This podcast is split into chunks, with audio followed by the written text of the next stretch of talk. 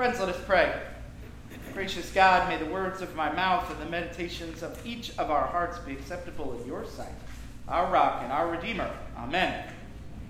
Our first scripture reading today comes from the Gospel according to Mark.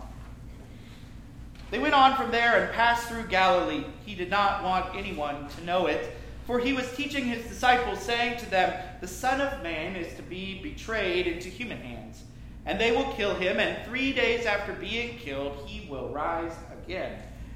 But they did not understand what he was saying, and they were afraid to ask him. Then they came to Capernaum, and when he was in the house, he asked them, What are you arguing about on the way?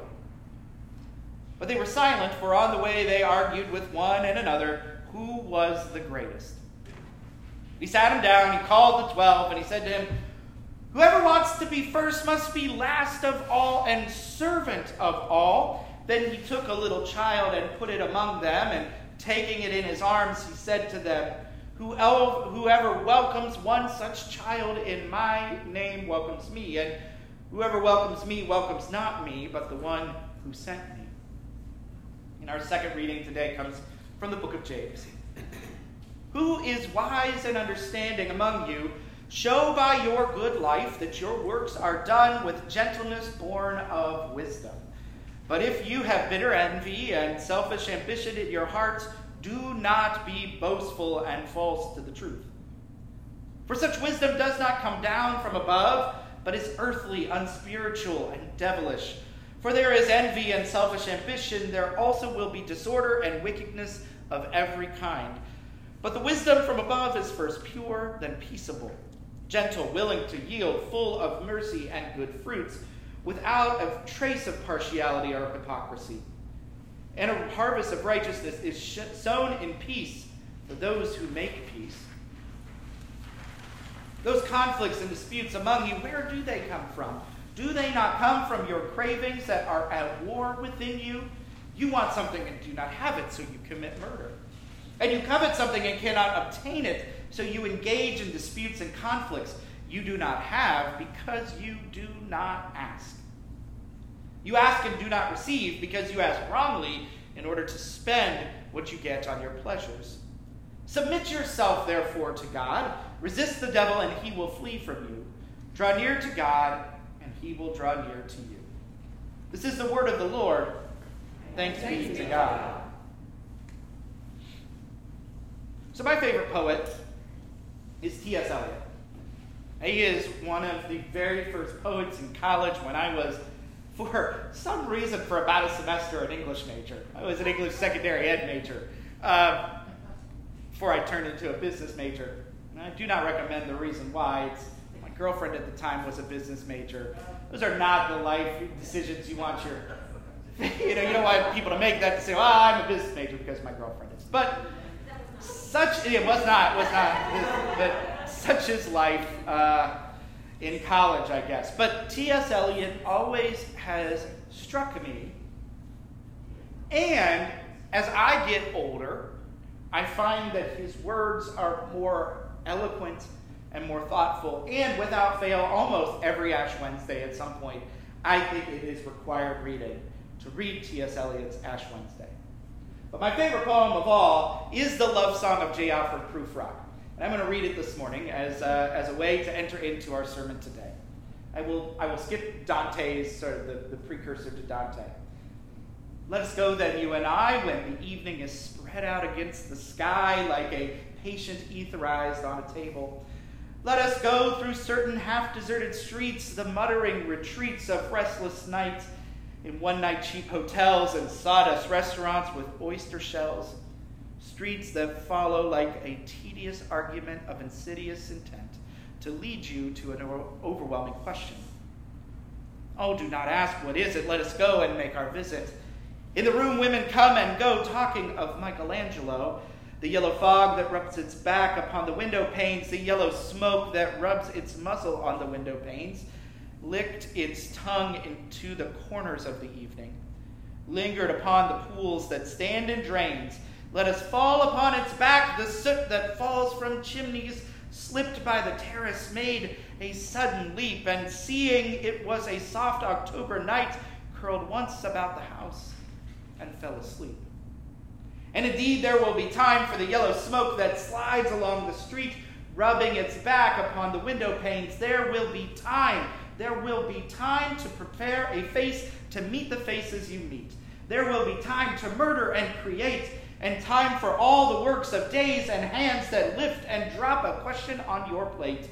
Time for you and time for me, and time yet for a hundred indecisions and for a hundred visions and revisions before the taking of toast and tea. In the room, women come and go, talking of Michelangelo. And indeed, there will be time to wonder do I dare? And do I dare? Time to turn back and descend the stair with a bald spot in the middle of my hair. They will say, How his hair is growing thin. My morning coat, my collar mounted firmly to the chin, my necktie rich and modest, but asserted by a simple pen, they will say, But how his arms and legs are thin. Do I dare disturb the universe? In a minute, there is time for decisions and revisions, which a minute will reverse. For I have known them already, known them all, have known the evenings, mornings, afternoons. I have measured out my life with coffee spoons. I know the voices dying with a dying fall beneath the music from a farther room. So how should I presume? And I have known the eyes already, known them all, the eyes that fix you in a formulated phrase. And when I am formulated, sprawling on a pen, when I am pinned and wriggling on the wall, then how should I begin to spit out all the butt end, ends of my days and ways? And how should I presume? I've known the arms already, known them all. Arms that are braceleted and white and bare, but in the lamplight downed with light brown hair? Is it a perfume from a dress that makes me so digress? Arms that lie along a table or wrap about a shawl? And how should then I presume? How should I begin? Shall I say I have gone at dusk through narrow streets and watched the smoke that rises from the pipes of lonely men in shirt sleeves leaning out of windows? I should have a pair of ragged claws scuttling across the floor silent seas, and the afternoon, the evening sleep so peacefully smoothed by long fingers, asleep, tired, or it malingers. Stretch out onto the floor here beside you and me, should I, after tea and cakes and ices, have the strength to force the moment to its crisis. But though I have wept and fasted, wept and prayed, though I have seen my head grow, grow slightly bald, brought in upon a platter, I am no prophet. And here's no great matter. I have seen the moment of my greatness flicker, and I have seen the eternal footman hold my coat and snicker, and in short, I was afraid. And it would have been worth it after all, after the cups, the marmalade, and the tea, among the porcelain, among some talk of you and me.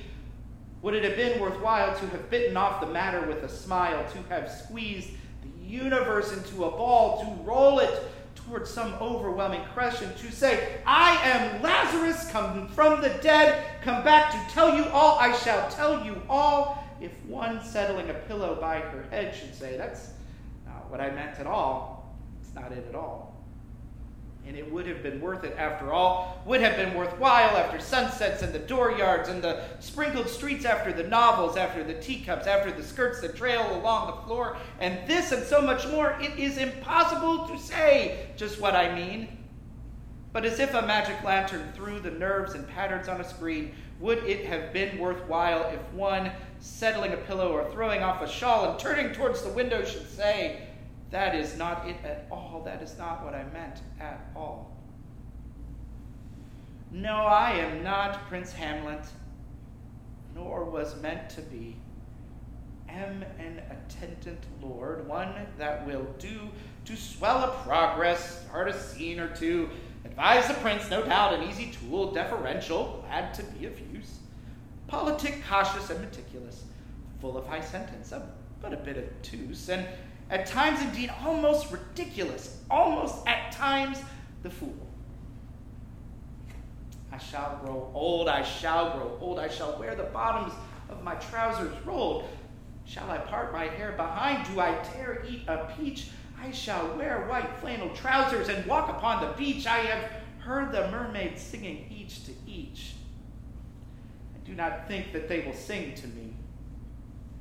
I've seen them riding seaward on the waves, combing the white hair of the waves blown back. When the wind blows the water white and black, we have lingered in the chambers of the sea by seagulls wreathed with seaweed red and brown, till human voices wake us and we drown.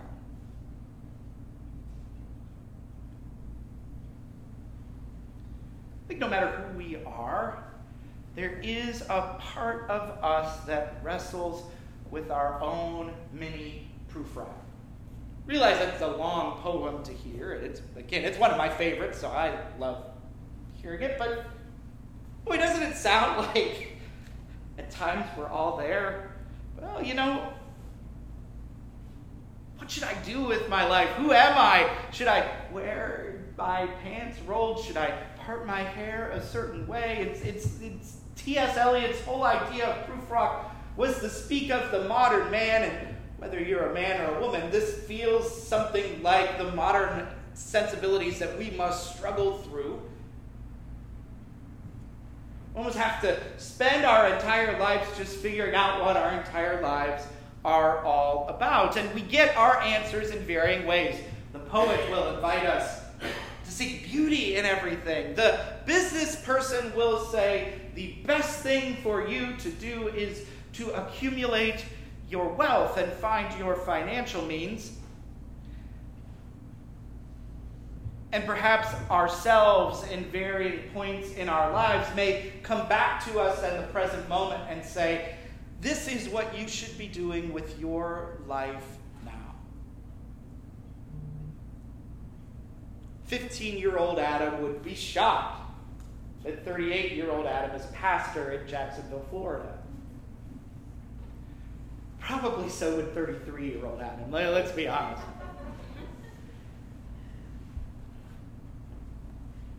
But so many stories, so many directions, so many ways that we are invited to be something. And as all of these compete, we feel the neurotic Prufrock in us coffee spoons, visions, and revisions, human voices waking us until we finally drown. How do we get above that fray?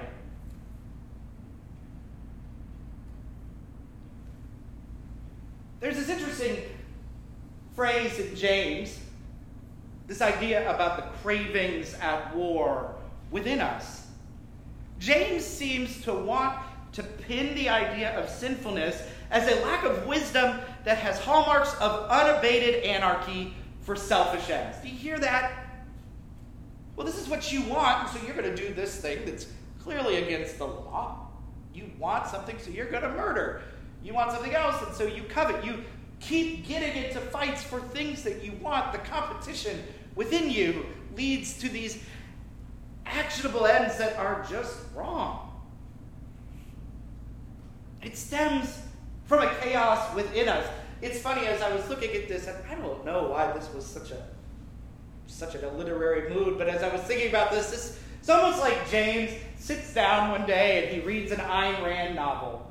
And he's like, "Yeah, I'm not sure this is the way we ought to be. I, I, I, Howard Roark is not an ideal person for the Christian life. This doesn't seem to make a whole lot of sense. The answer is for James godly obedience that reorders one's chaos and orients themselves into a specific direction. Do you hear that? It's, it's, do you see the world that you're creating with all this conflict in you? It's not what you want, but this wisdom that is elsewhere has this sense of real beauty and grace and all these things that we'd love to be when the opportunity was in front of us.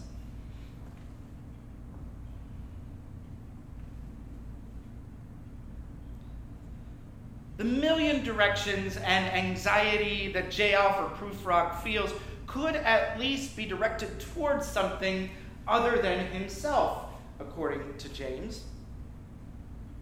Of course, when I think of J. Alfred Prufrock, I feel myself in there as, as well. Maybe you do too. Maybe there's plenty of times when you, in the midst of your walk in your life, have tried to figure out what you were going to do and where you were going to go, and 70 different people told you 70 different things, and half of them were inside of you. And it might not have been worried about one's baldness or whether one should eat a peach, but certainly, no matter where we go, we have multiple places where we have choices and directions and everything going all over the place. So, all of these things and all of this anxiety that it, that it draws into us, James is saying, you know what? Some sort of direction with God, some sort of obedience towards God would be a way to even out all of that anxiety and all of that chaos and all of that anarchy. So the question may be in all of this, trying to find a direction, where does that direction go? And Jesus, for his part in Mark, is again laser focused on his end. Certainly, I think we could put as the antithesis of J. Alfred Prufrock, Jesus in the book of Mark, well, really Jesus in any of the Gospels. Jesus hardly ever wavers. And here in Mark, the always on the go, always have some place to be, Jesus in Mark, once again, Jesus is saying, Do you realize what's going to happen to me? Do you understand what discipleship means? That I will suffer and I will die and I will be resurrected for the things that I am saying and the things that I am doing. And in the meantime, the disciples, who are the at their most dopey in the middle of Mark, are too busy fussing about who's better than the other. And you can tell they're embarrassed by it almost. It's like, it's like Jesus is like leaning back in the car and being like, What are you kids arguing about? And the disciples get quiet. And the way that he tries to answer this is to bring in a child. Now, in our understanding of our beloved children, we can very easily find this very rose colored scene where Jesus brings Abraham and Frankie into his arms. Sweet children that they are. And says, Love these children, and you will welcome us into your midst. And we all feel good. And everybody goes to bed happy. Here's the worst part about this is that's not what the gospel is intending. It's so easy for us in our modern understanding to look at it as something wonderful. In fact, it's the opposite. Jesus is bringing these children, the Abrahams and Frankies, into the world and saying, you know, they really don't have much value. They're actually a burden on you, just like, you know, the sort of three o'clock in the morning, me. It's like, yeah, these kids are a burden. I can't get to sleep. You know, if you think about in ancient times, you're already trying to keep everything else alive, and here are these creatures that are smaller than you and incapable of doing any work, incapable of actually understanding half of what's going on. They can't even hold their own, they, they're incontinent half the time. They are a net drain to us. They're not really of any value until about you know, a few years later, and then they can do the work of the family.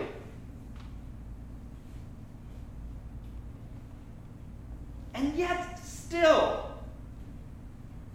Jesus brings the child into the center, holds that child, and really does take that child up into his arms, and says, If you welcome what is, for all intents and purposes, a net drain to you, a net negative to your life, then you welcome me and you welcome my Father into your midst. When you think about it that way, boy, this really does start to point your arrows into a particular direction, doesn't it? It's not just be nice to kids at Sunday school or pat them on the head. It's like find the most worthless people among you, the people that drain you the most, the people who are the net, you know, the net uh, takers from your system, and put them in the middle. And hold them as close to you as you can do everything that you can to take care of them because if you do that, you have welcomed me into your midst. if I really think that's true, if I'm willing to take that at its word, it helps me look at the love song as J. Alfred Prufrock as nothing more than a neurotic fool who's too busy being concerned about himself and not being busily concerned about what's going on in the lives of others. I don't really care, Jay. Not, not you, Jay. I'm not terribly concerned, Mr. Prufrock, about whether you roll your trousers or not. I could care less about whether you see yourself as Prince Hamlet or John the Baptist. That doesn't matter. In fact, it might be a waste of time to even be worried about it in the first place. And listen, I take a moment here to say, I think sometimes the worst thing we do as, as beloved believers is we hear something like this and we think, well, if I take this pastor at his word and I start doing this, I'm going to be better tomorrow.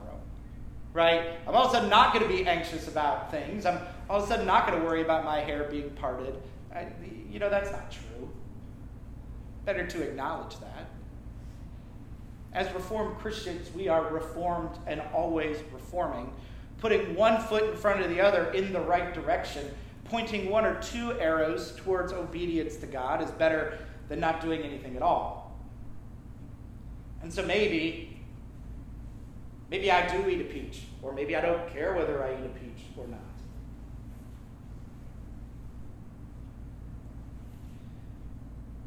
And I think, dear friends, whether this is a personal quandary we have or it's a ecclesial problem with the church, this is always a hard question but also, dear friends, it should be at the center of every conversation we should be having about the Christian, the Christian's role in the world.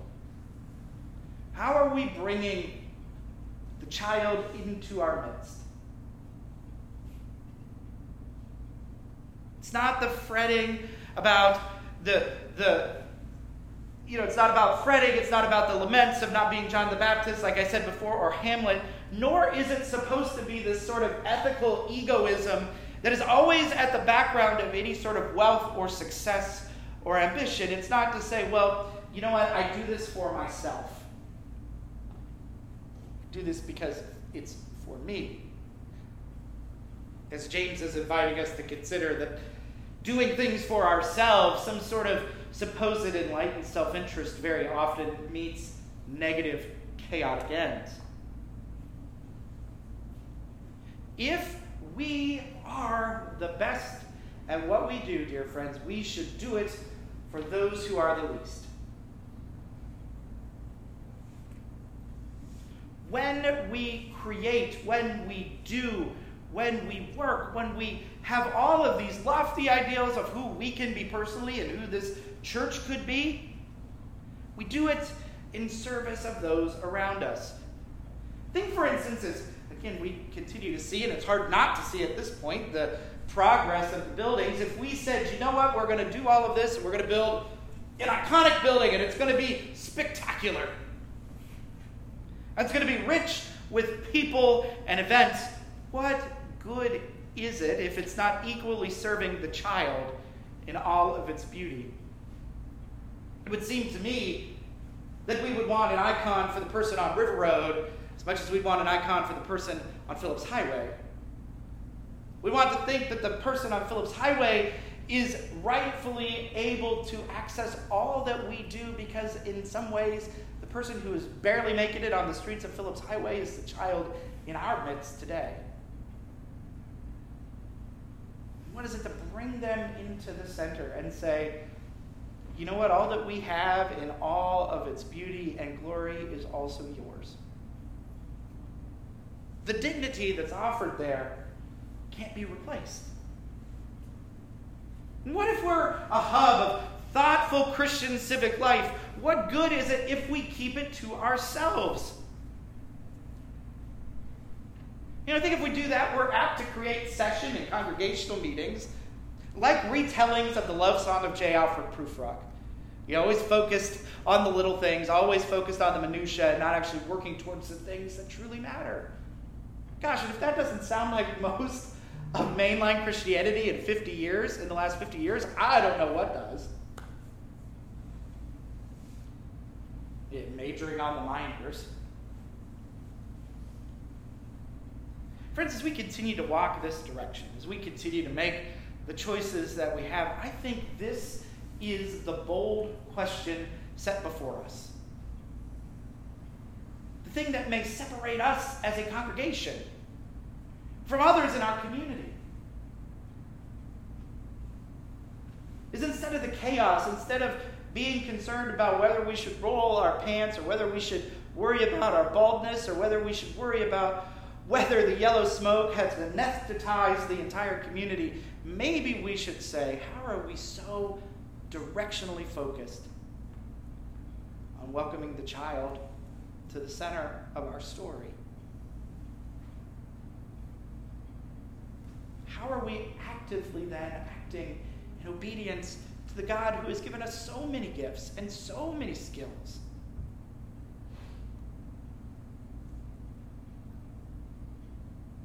That is the bold question for us. And we can only answer it over time. It's not something that happens overnight, it's not something that we automatically figure out. But in the moments when we find ourselves lingering too close to the beach in our flannel, flannel trousers, we might be wise just to say, Who are we missing? And how can we find them in the arms of Jesus? Thanks be to God.